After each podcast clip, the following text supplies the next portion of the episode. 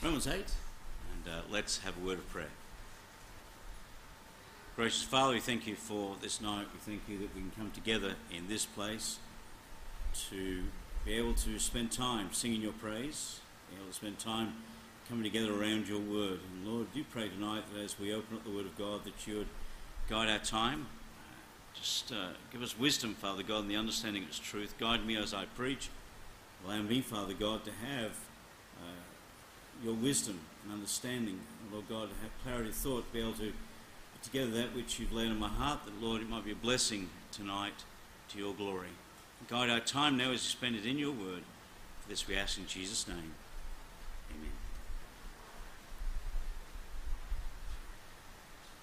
Amen. Romans chapter 8, as we've said, is the believer's declaration of freedom. And we've seen first that this first declaration is freedom from judgment. There is no condemnation. Then secondly, we saw that the declaration was a declaration of freedom from defeat. There is no obligation in Romans 8, 5 through 17. And now tonight we come to the third of four declarations. The third declaration is the declaration of freedom from discouragement, or there is no frustration in Romans 8, 18 to 30. And the apostles introduced to us in Romans chapter 8 and verse 17 the thought of you and I participating in the suffering of Christ, so that one day we might participate in the glory of Christ. Verse 17 says, And if children, then heirs, heirs of God, joint heirs with Christ, if so be that we suffer with him, that we may also be glorified together. And so the concept of suffering is introduced to us here in verse 17. And the concept of future glory is presented to us in relation to that suffering.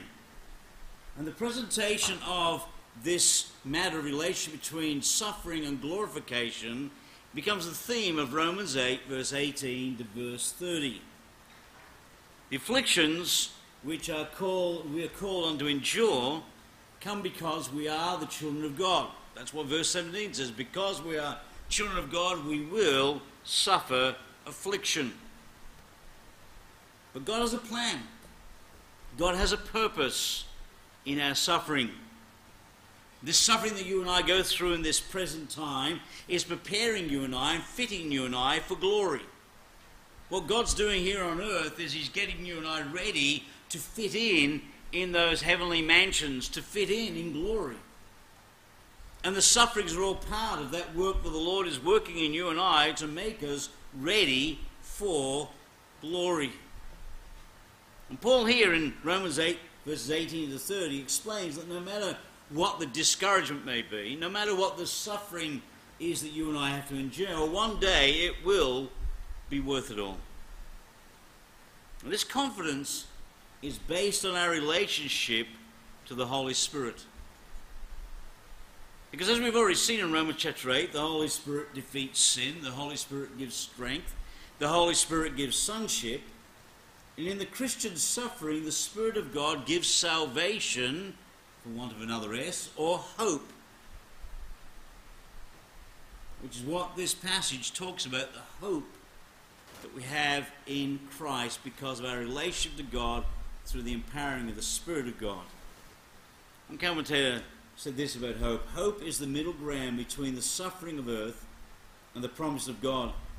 The hope of God does not deny our present circumstances, but it engenders confidence that God's purpose and promises will prevail, making us not only fit for heaven, but fit for heaven's glory. Now, our subject is more urgently needed today than this subject of suffering and glory. With the world as it is today, with the world the way it is going on today, nothing is more important that you and I know that there is hope. There is hope in the midst of all the, the misery and mess of our world, there is hope. So tonight I want you to notice with me there are three hopes listed in Romans 8, 18 to 25, which is the first section of this 18 to 30. First section of this, there's three hopes mentioned in these verses. Now, first of all, there is the there is suffering's hope. Suffering's hope. Verse 18.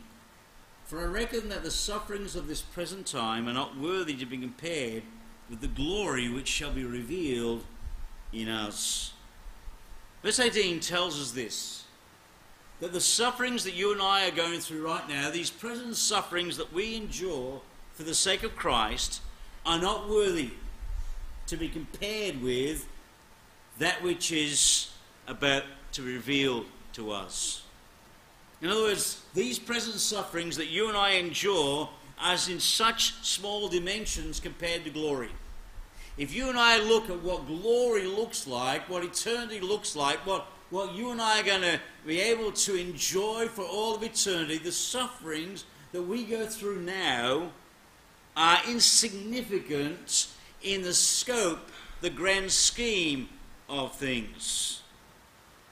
Now, Paul was not ignorant or blind to the sufferings of human believers. I mean, he knew this. Paul, Paul's writing this letter. Paul has experienced suffering more than most. In fact, you and I will never suffer, probably, like the Apostle Paul suffered. And so when Paul makes this statement in verse 18, for I reckon that the sufferings of this present time are not worthy to be compared with the glory which shall be revealed in us, he's speaking from experience. He's not denying the fact that believers suffer. He's not denying the fact that suffering is unpleasant. He's not denying the fact that sufferings don't happen, or sufferings do happen. Yet he still considered the future glory far outweighed his present sufferings. The reason for that is this our sufferings are but for a moment, but glory is eternal.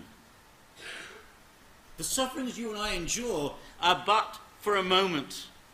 Glory lasts forever. One commentator said this if we could just realize the extent of the glory about to reveal to us, we would not worry about the present suffering. You know, our sufferings should be, it may seem great to us. I don't want to diminish the suffering of saints by any stretch of the imagination. When we suffer for the Lord, suffering is never pleasant. It's never pleasant to go through trials and tribulations. It's never, tri- never pleasant to go through these difficulties of life. But we should remember that they are nothing in comparison to future glory. Let's go to the book of Revelation and let's look at a little glimpse of what it's going to be like when we get to glory. Revelation chapter 21, if you would please. Revelation 21 and verse 10. And he carried me away in the Spirit to a great and high mountain, and showed me that great city, the holy Jerusalem, descending out of heaven from God, having the glory of God, and her light was the light unto a stone, most precious, even like a jasper stone, clear and crystal, and had a wall great and high, and had twelve gates, and at the twelve at the gates twelve angels, the names written thereon, which are the names of the twelve tribes of the children of Israel. One on the uh, on the east three gates, and on the north three gates, and the south three gates, and on the west three gates. And the wall of the city had twelve foundations, and in them the names of the twelve apostles of the Lamb. And he that talked with me had a golden reed and measured the city and the gates thereof and the wall thereof. The city length was foursquare, and the length uh, as, as large as the breadth. And he measured the city with the reed twelve thousand furlongs, the length and the breadth and the height as it was equal. And he measured the wall thereof, and a hundred and forty four cubits, according to the measure of man, that is, of the angel. And the building of the wall of it was of jasper, and the city was of pure gold, like unto a clear glass.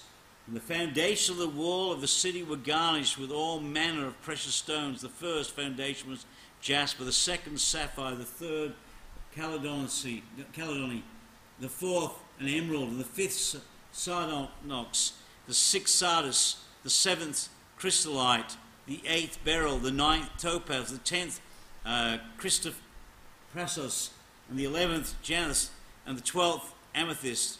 And the twelve gates were the twelve pearls, and the several gate was one pearl. And the street of the city was pure gold, and it was transparent glass. And I saw no temple, for the Lord God Almighty, the Lamb, uh, are, in, are the temple of it.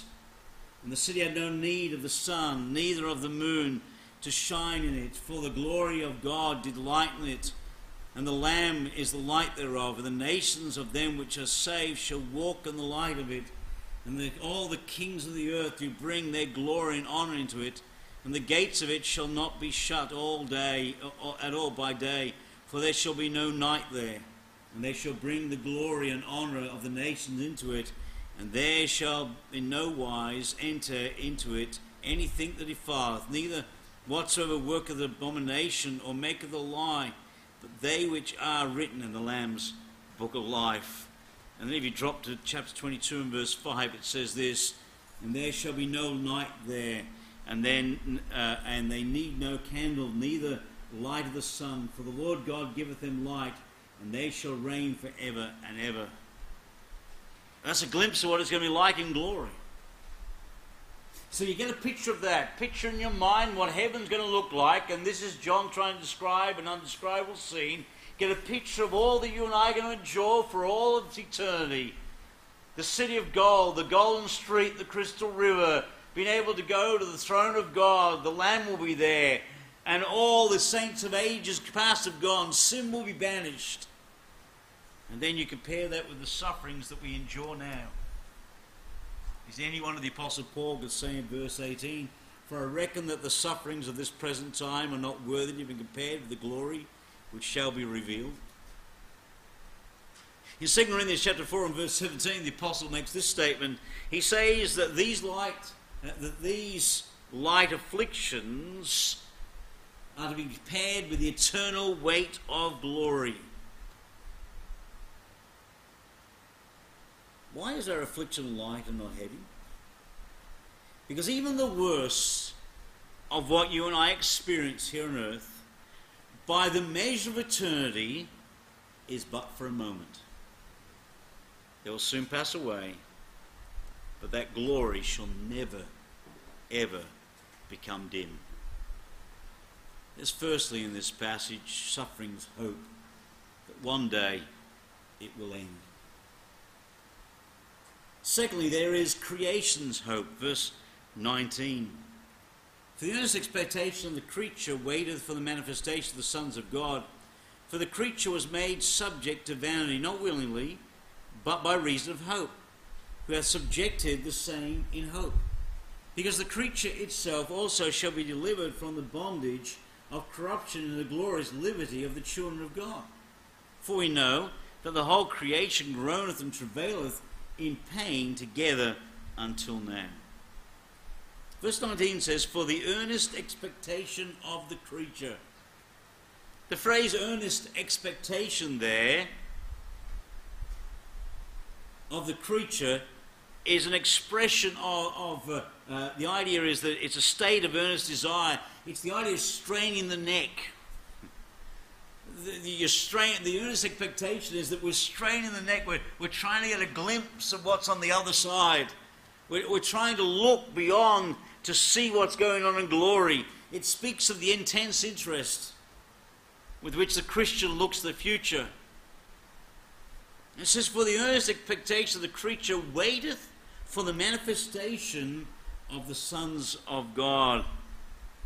In other words, the earnest expectation is that for which we're waiting for, that for which we're longing for, what we're looking for, what we're straining to see. And what are we straining to see? We wait for the manifestation of the sons of God. Now, the word manifestation there is the revealing of the sons of God. Now, what's that talking about? Well, what it's talking about is this that we await, we, we long, we strain our neck to see the, the revealing of the sons of God. In other words, we wait for the day of the redemption of our bodies. Verse 23 picks up their theme. And not only they, but ourselves also, which have the first fruits of the Spirit, we even we ourselves groan with ourselves, waiting for the adoption, to wit, the redemption of our body. The resurrection of our bodies from the grave will reveal our sonship. In other words, when you and I finally are taken home to glory and you and I receive our glorified bodies, you and I will receive the fullness of our salvation. We will be glorified. And the resurrection of our bodies will reveal our sonship. In other words, we'll stand in heaven's shore and everyone will know that we are the sons and daughters of God. This is what we're waiting for. This is our hope as believers. We earnestly await the, the revelation of the King, the coming of the King, and the glorification of our bodies. We long for the rapture. We long for the day that we'll hear the trump and the voice of the archangel, and we'll be caught up to meet the Lord in the air, and those that are alive and remain shall be caught up to meet him in the air also, along with the dead, and we shall receive our glorified bodies, and so shall we ever be with the Lord. That's our hope. That's our expectation. That's what we long for.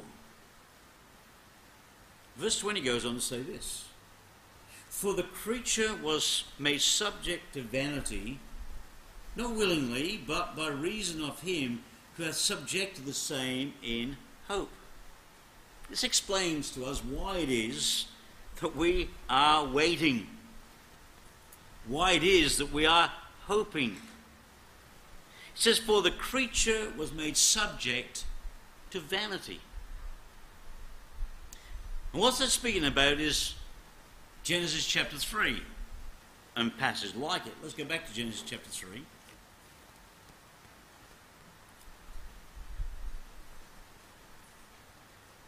And verse 15. Genesis 3:15. this is after Adam and Eve have sinned, and God's confronted them, and he says in verse 15, I'll put enmity between thee and the woman, and between thy seed and her seed, it shall bruise thy head, and thou shalt bruise his heel. And to the woman he said, I will greatly multiply thy sorrow and thy conception. In sorrow thou shalt bring forth children, and thy desire shall be thy husband, and he shall rule over thee. And unto Adam he said, Because thou hast hearkened unto the voice of thy wife, and hast eaten of the tree of which I commanded thee, saying, thou shalt not eat of it. Cursed is the ground for thy sake. In sorrow thou shalt eat of it all the days of thy life. Thorns also and thistles shall yet bring forth to thee, and thou shalt eat the herb of the field. In the sweat of thy face shalt thou eat bread, till thou return unto the ground. For out of this was thou taken, for dust thou art, and the dust thou shalt return. And it talks about the fact that you and I, the creature was made subject to vanity. What it's talking about the fact is that you and I, because of Adam and Eve's sin, were made subject to that judgment, that punishment, that condemnation. Since man's fall, creation's potential has been confined. All of creation was affected by Adam and Eve's fall. When Adam and Eve sinned, that sin had consequences, not only for Adam and Eve. In the day thou eatest thereof, they shall surely die. They died spiritually immediately, and ultimately they die physically. But that, that, that wickedness, their sin, had an impact upon all of creation. And so all of the creature was made subject to vanity. Now, the word subject to means subjected to by appointment of another. It's like a soldier joins the army and his rank is appointed to him by the army. The army determines what rank that soldier has, whether he be a private or a captain or whatever. The army determines what rank he has. Well, that's the idea here. Subject to vanity is that the creator's subject to vanity was appointed to that by somebody else. we've been appointed to that vanity by another. On the word vanity, a commentator said this the word vanity here is descriptive of the present condition of the Christian as frail and dying, as exposed to trials, temptations, and cares in the midst of conflicts of a world which may be emphatically pronounced vanity. We're subject to this world. Even believers, You and I are subject to this world. You and I experience all the difficulties, all the hardships, all the trials of this world. We're exposed to its temptations, to its cares, to its conflicts. And then notice what it says in verse 20. It says, For the creature was made subject to vanity, not willingly, but by reason of him that are subject to the same in hope. Not willingly, not voluntarily. You and I did not volunteer to be subject to this old world. You and I did not volunteer to experience all the difficulties we face. You and I did not volunteer to be subject to uh, the consequences of sin. It was not voluntarily, not a matter of choice. We didn't choose to be what we are. We didn't choose to be confined to this flesh. We didn't choose to have the difficulties of this life. Our joys are marred, our peace is disturbed, our affections wander. Our life is, to a certain degree, a life of vanity and vexation. When you read, when you read uh, uh, Solomon talking about uh, vexation upon vexation in Lamentations, you and I identifying with sometimes.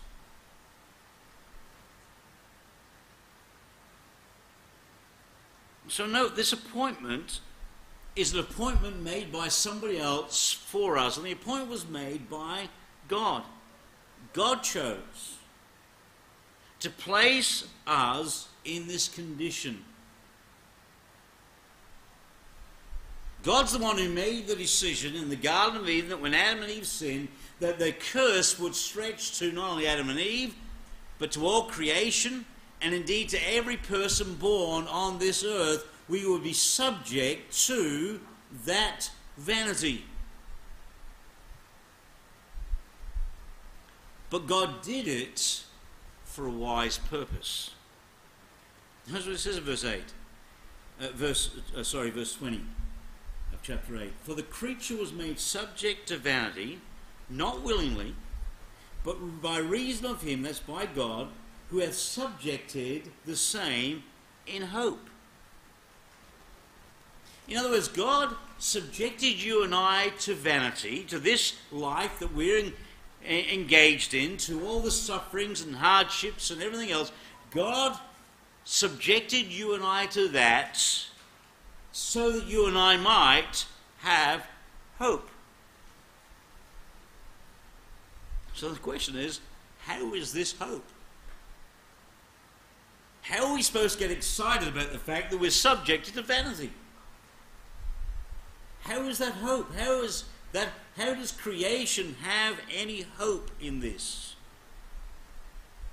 Well, Genesis chapter 3, which we read earlier, gives the answer. It says, "Now I'll put enmity between thee and the woman, between thy seed and her seed. It shall bruise thy head, and thou shalt bruise his heel. God said, What I'm going to do is I'm going to produce via the seed of the woman a Savior. That Savior is going to defeat the devil, he's going to defeat sin, he's going to defeat the grave, he's going to conquer the enemy and be able to give salvation to all who call upon the Lord. Now, put in the context of Genesis again, with the consequences of Adam and Eve's sin being forced upon them, you know, they chose to disobey the Lord and therefore they suffer the consequence of that disobedience. Genesis chapter 3 spells out clearly for what God said to them would be the consequence of their disobedience. So Adam and Eve were forced to, ex- to experience the consequence of disobedience, but with that, also there came the means of deliverance. They were banished from the garden and they were subject to death. But death meant that they could be saved. We can look at the whole thing of Genesis chapter 3 and we look at it negatively, and there are many negatives about it. They sinned against God. They ate of the tree of the knowledge of good and evil, for which they should not eat. When God came and called upon them, He found that they'd sinned, and God then judges them for that sin, and He He curses the ground for their sake. and he curses them, and they cast them out of the Garden of Eden, and he puts the angel with the flaming sword at the entrance, and they're not allowed in, so that God says, because he, therefore they could not eat of the tree of life.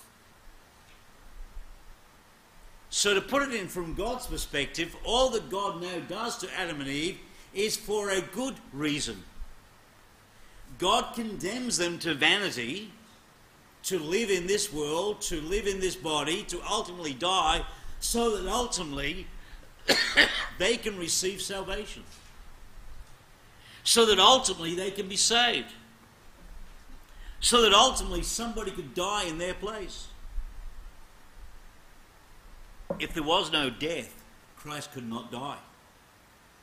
If there was no death, Christ could not have taken our place upon the cross of Calvary and died for us. That's the hope of creation here.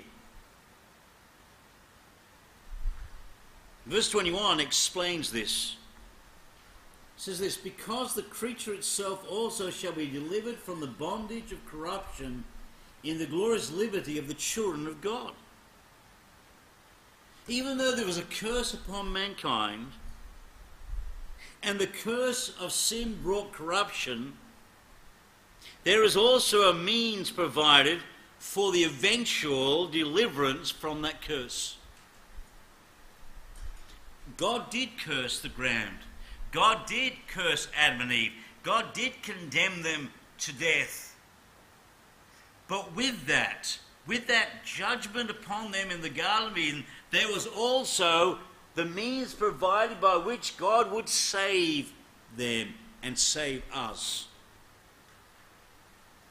Even for Adam and Eve, God shed the blood of animals to make coats of skin to cover their nakedness, which was a picture of the sacrifice of Christ. That in picture form speaks of the deliverance God has provided to you and to me through Jesus Christ. Yes, we're subject to vanity. And we were subject to vanity by God Himself so that you and I could also be the recipients of the deliverance. That's the hope. God, with the sentence of death, also made a way of deliverance from the bondage of sin. If there was no death, there could be no salvation. There could be no hope. But because God said that in the day thou eatest thereof thou shalt surely die, and God ensured that mankind does die, Therefore, there is the possibility of salvation. There is hope for all who believe. Because all who believe will have the effects of the curse re, uh, uh, reversed, and you and I will receive a glorified body one day.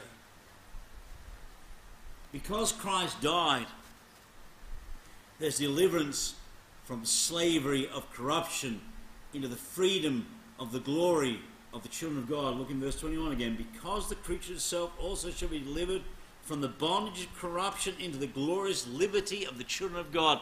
Because we're the children of God, we have this liberty, we have this hope that you and I will one day be freed from the bondage of this flesh and the bondage of this old world, and we will be glorified. This was always God's plan from the fall to free his creation from the bondage of sin and bring it into a position of sonship through that deliverance. Remember, Revelation tells us that Jesus Christ was the Lamb slain before the foundation of the world. This was God's plan. He did this, of course, so that you and I can be saved from sin. That's our hope.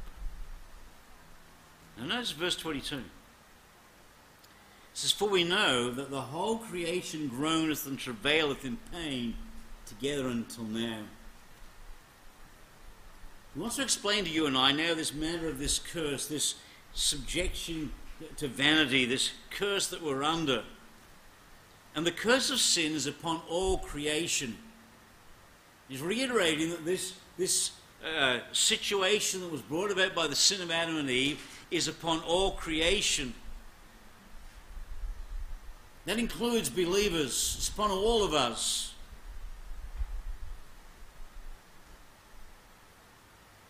A woman in childbirth, it groans and travails in pain until deliverance. For we know that the whole creation groaneth and travaileth in pain until now.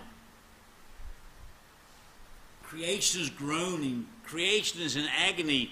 Creation is in the is travails like a, a woman who is giving birth. And it says until now. The answer had not yet appeared when Paul wrote Romans. And the until now still applies today. We are still under the curse. Until now, this creation, this whole creation, still groaneth and travaileth in pain together, even today. The deliverance has not yet happened. You and I have not yet been glorified. And if you're not sure about that, just look in the mirror. We know that we have not yet been glorified.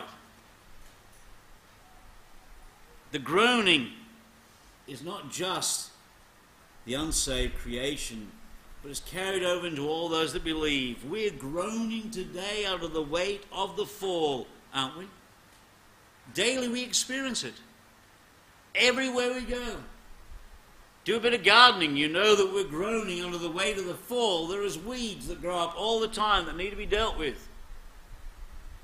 Get a little bit older and feel those aches and pains in your body. You know you're groaning under the fall.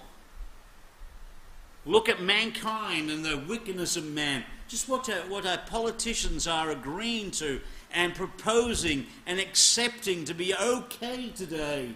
And we know that we're groaning under the curse. All of creation groans. We're groaning under the weight of the fall. But, beloved, the great news is this there is hope. Because this groaning will not last.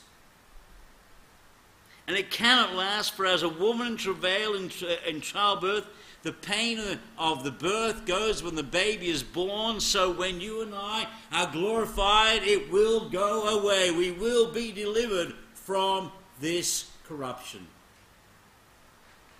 One day creation will be delivered.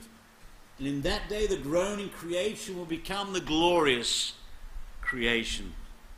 That will take place when Christ returns to rule and reign on this earth for a thousand years, then creation will be restored to how it was in the Garden of Eden. Go back to Isaiah chapter 11, please. Isaiah chapter 11.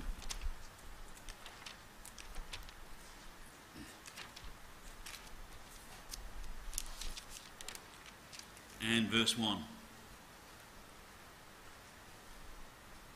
And there shall come forth a rod out of the stem of Jesse, and a branch shall grow out of his roots. And the Spirit of the Lord shall rest upon him, and the Spirit of wisdom and understanding, the Spirit of counsel and might, the Spirit of knowledge and of fear of the Lord, and shall make him of quick understanding in the fear of the Lord. And he shall not judge after the sight of his eyes, neither reprove after the hearing of his ears.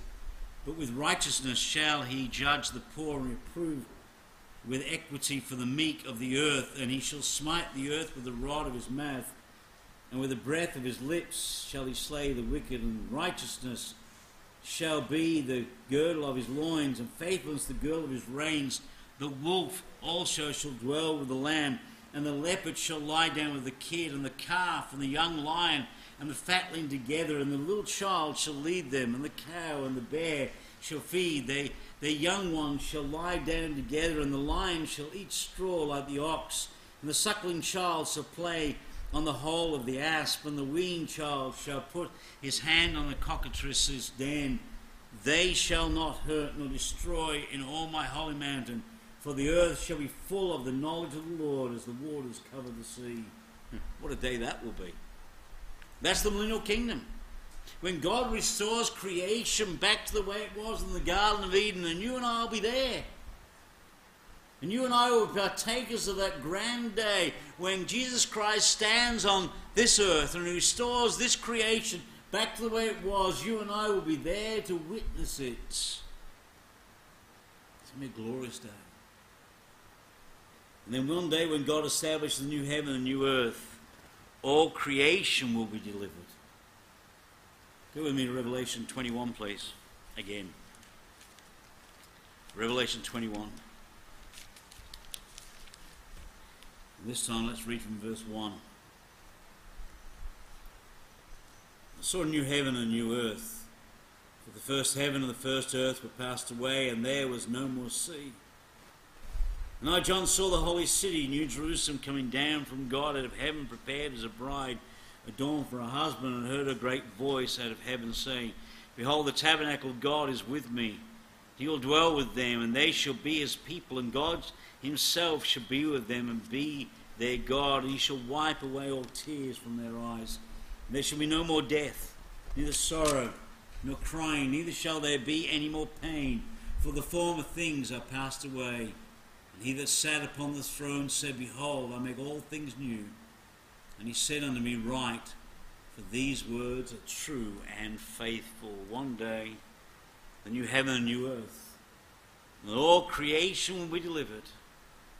And as believers, we need to learn not to focus on today's sufferings, not to focus on the decay of our old world as it rots and falls apart under the weight of the curse that's upon creation but you and I need to look up. We need to look to the glory that is yet to come. We need to look to heaven. Look beyond the decay. Look to glory, as verse 18 says, For I reckon that the suffering of the present time are not worthy to be compared with the glory that shall be revealed in us. Go to 2 Corinthians chapter 5, please. 2 Corinthians chapter 5. And verse 15.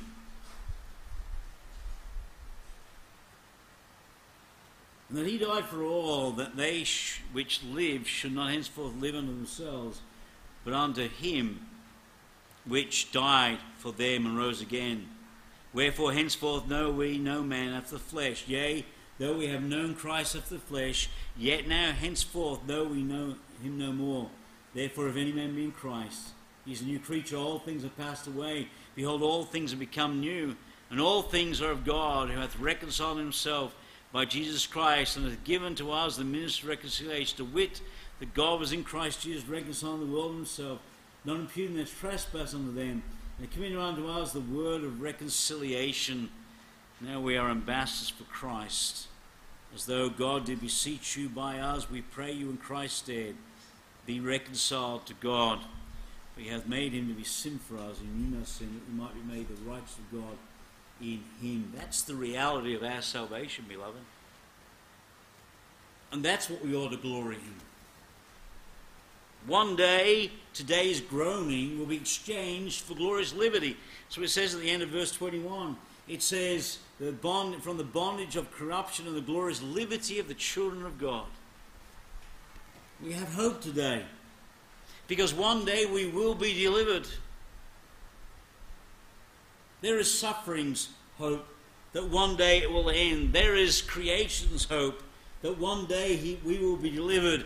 And thirdly, and lastly, there is redemption's hope in verse 23 to 25. And not only they, but ourselves also, which have the first fruits of the Spirit, even we ourselves groan within ourselves waiting the adoption to wit the redemption of the body. For we are saved by hope, but hope that is seen is not hope. For what a man seeth, why doth he yet hope for? But if we hope for that we see not, then do we with patience wait for it. Romans 8:23 explains that we groan, we groan for we've experienced the first fruits of the Spirit. That's what it says there. And not only they, speaking about the groaning, not only they, but we as but ourselves also, that's us, which have the first fruits of the Spirit, we, groan within ourselves, waiting the adoption to wit the redemption of our body. You and I groan because we've experienced the first fruits of the Spirit. You and I have had a taste of glory. You and I have had a taste of the blessings that glory brings through the indwelling ministry of the Holy Spirit because you and I are indwelt by the Spirit of God. You and I have received a taste of what it would be like to live in glory. In Ephesians chapter 1 and verse 14, we're told that the Spirit of God is the earnest or He's the down payment of our redemption, of our inheritance. He's the deposits. If the Holy Spirit's the deposit, beloved, then what does glory look like? If the third member of the Godhead is the gift of God that dwells within you and I, and He is the deposit for our inheritance, then what is the inheritance? Or what does the inheritance look like? You and I have tasted the first fruits of that redemption because we have the indwelling Holy Spirit. And therefore, we groan within ourselves. The reason why you and I long for Jesus to come again is because of the indwelling Holy Spirit. The indwelling Holy Spirit makes us want to see the Lord so that we might receive our new glorified body, to be with the Lord, to be set free from this world, to be set free from the wickedness of this world, and to live and serve the Lord forever. That's what we long for.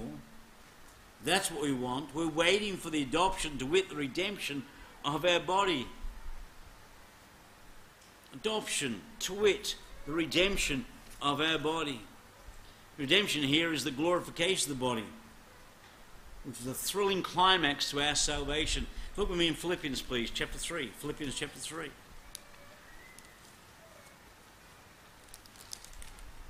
Philippians chapter 3 and verse 20.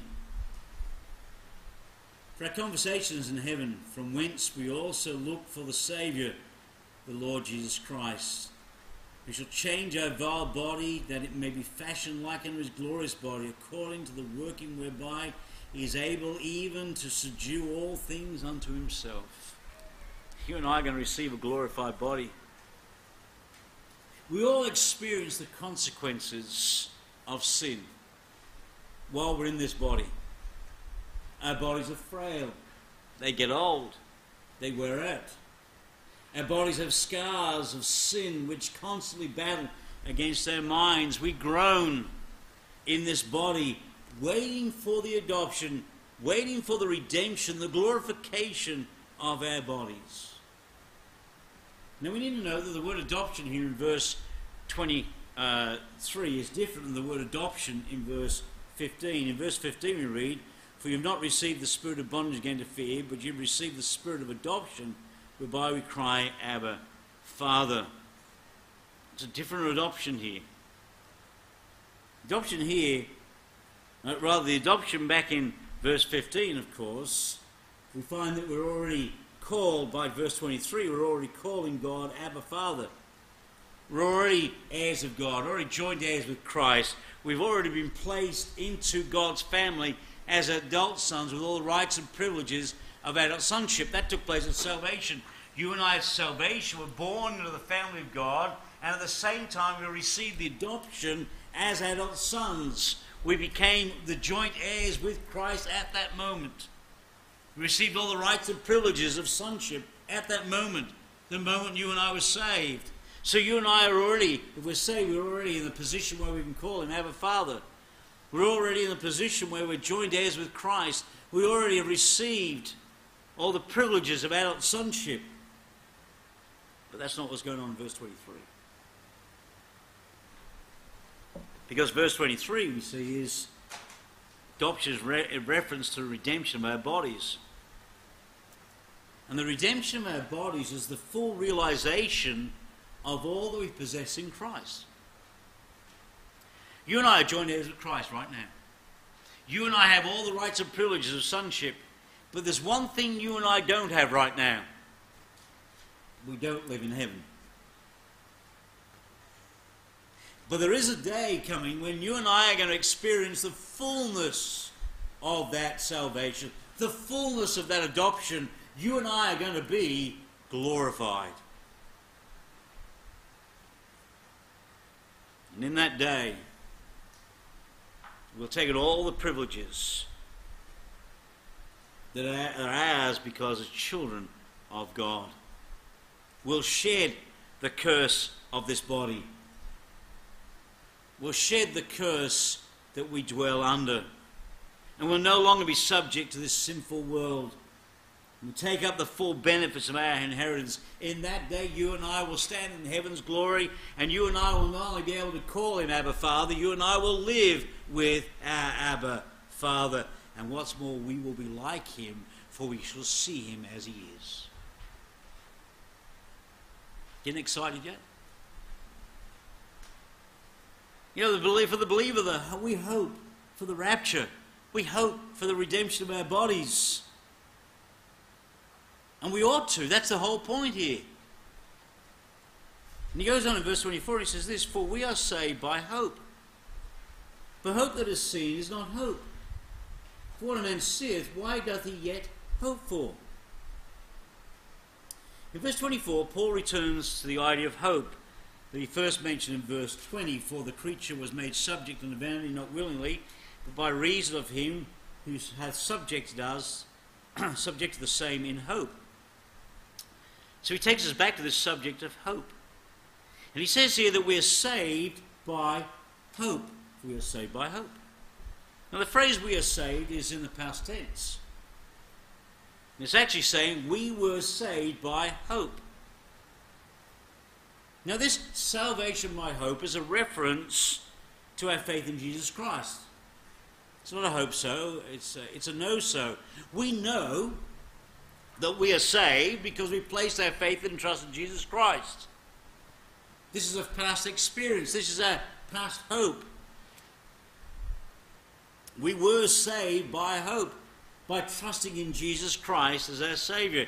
The second clause in this verse, but hope that is seen is not hope, for what a man seeth, why doth he yet hope for, is logical. It's just a long way of saying that when we get to glory, we'll no longer hope for it. Okay? You don't hope for something that you already possess. Okay? We, when we get to glory, we won't have to hope for glory. We won't have to hope to be with the Lord. We won't have to hope to walk the golden street. We won't have to hope anything. We'll be there. So, what he says in verse 24 is that, but if hope that is seen is not hope, because what man seeth, why doth he hope for it? Okay? So, there, are, uh, when hope's gone, once you are experiencing the result of that hope. And then he says in verse 25, he says this, But if we hope for what we see not, then do we with patience wait for it. If we don't see what we hope for, then in patience or endurance, we have to await the fulfillment of that hope. And that's the point. You and I have been saved by hope, by faith in Jesus Christ, we've been saved. But there is still something we hope for. And what we hope for is the deliverance from this old world and the glorification of our body. We have been saved, but in hope we await enduring the consequences of the curse, groaning under its weight, waiting for, in hope, for his coming, which ultimately is the redemption of our bodies. Our glorious hope is the day that you and I will be with him and we will be like him, for we shall see him as he is. In faith, we became the children of God. In hope, we patiently await the day when He'll take, we will be able to take up the full benefits of that inheritance. And we're taking home the glory to be with the Lord. When Christ returns, we shall receive the fullness of our inheritance. But while we wait, we have an assurance that the best is yet to come. Look in Titus, please. Titus, and we've nearly finished. Titus chapter 2 and verse 13. Here is our hope, looking for that blessed hope and glorious appearing of our great God and Saviour, Jesus Christ, who gave himself for us that he might redeem us uh, from all iniquity and purify himself peculiar people, zealous of good works. The blessed hope and glorious appearing of our great God and Saviour, that's what we long for. As believers, while we wait, we need not get frustrated as we see and experience the suffering and the pain of this world. Because one day, beloved, it will be worth it all. How can a Christian ever be discouraged, ever be frustrated, when we already share the glory of God and have the promise of future glory? Our suffering today guarantees that one day you and I will be glorified with Jesus when He comes. We have no need to be frustrated with this world because, beloved, one day it will be worth it all. The truth is, for you and I as believers, the best is yet to come. Let's pray. Gracious Father, we thank you for your word this night. We thank you for the wonderful truth of the hope that we have in Christ Jesus. That suffering's hope that one day it will end. Creation's hope that one day it will be delivered. And redemption's hope that one day we will be with you for all of eternity. That one day it will be worth it all because the best is yet to come. Help us, Father God, in this world to put our focus upon glory so that, Father, the things of this world might grow strangely dim in the light of His glory. Bless now as we close the hymn, we pray in Jesus' name. Amen. We're going to sing 149 in closing. Couldn't think of a better way of ending this than singing, It Will Be Worth It All. And I trust tonight you're rejoicing. I trust tonight that you're excited about the fact that one day we will see him face to face, and in that day it will be worth it all. We're going to stand and sing the first and the last verse of 149 after the introduction when we see Jesus. うん。